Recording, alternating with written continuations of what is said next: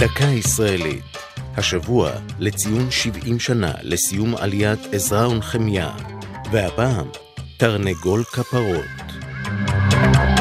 120 אלף היהודים שעלו מעיראק במסגרת מבצע עזרא ונחמיה נקלעו למציאות חיים שונה מזו שחוו בארץ מוצאם.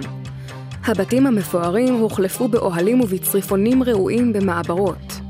את הרכוש שהיה להם נאלצו להשאיר מאחור. המזון היה דל ותנאי התברואה קשים.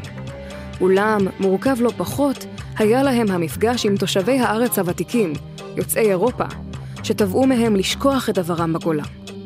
את השתלבות העולים מעיראק בארץ היטיב לתאר אלי אמיר בספרו תרנגול כפרות.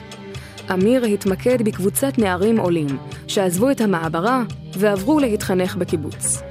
עד מהרה מתגלים הפערים בינם לבין תושבי המקום. בולט במיוחד גיבור הספר נורי, שדמותו מבוססת על קורות חייו של הסופר. נורי משתדל ללמוד את התרבות בקיבוץ.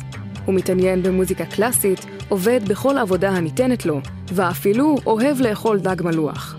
אבל הפער בין הוואי הקיבוץ לתנאי החיים הקשים של משפחתו במעברה, מוביל אותו, בסופו של דבר, לעזוב את הקיבוץ. אמיר מבקר בספרו את מדיניות כור ההיתוך, שביקשה לאחד את כלל התרבויות בארץ לדמות אחת, הצבר.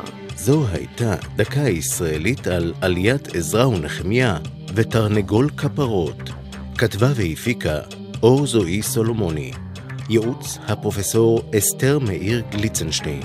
ייעוץ לשוני הדוקטור אבשלום קור.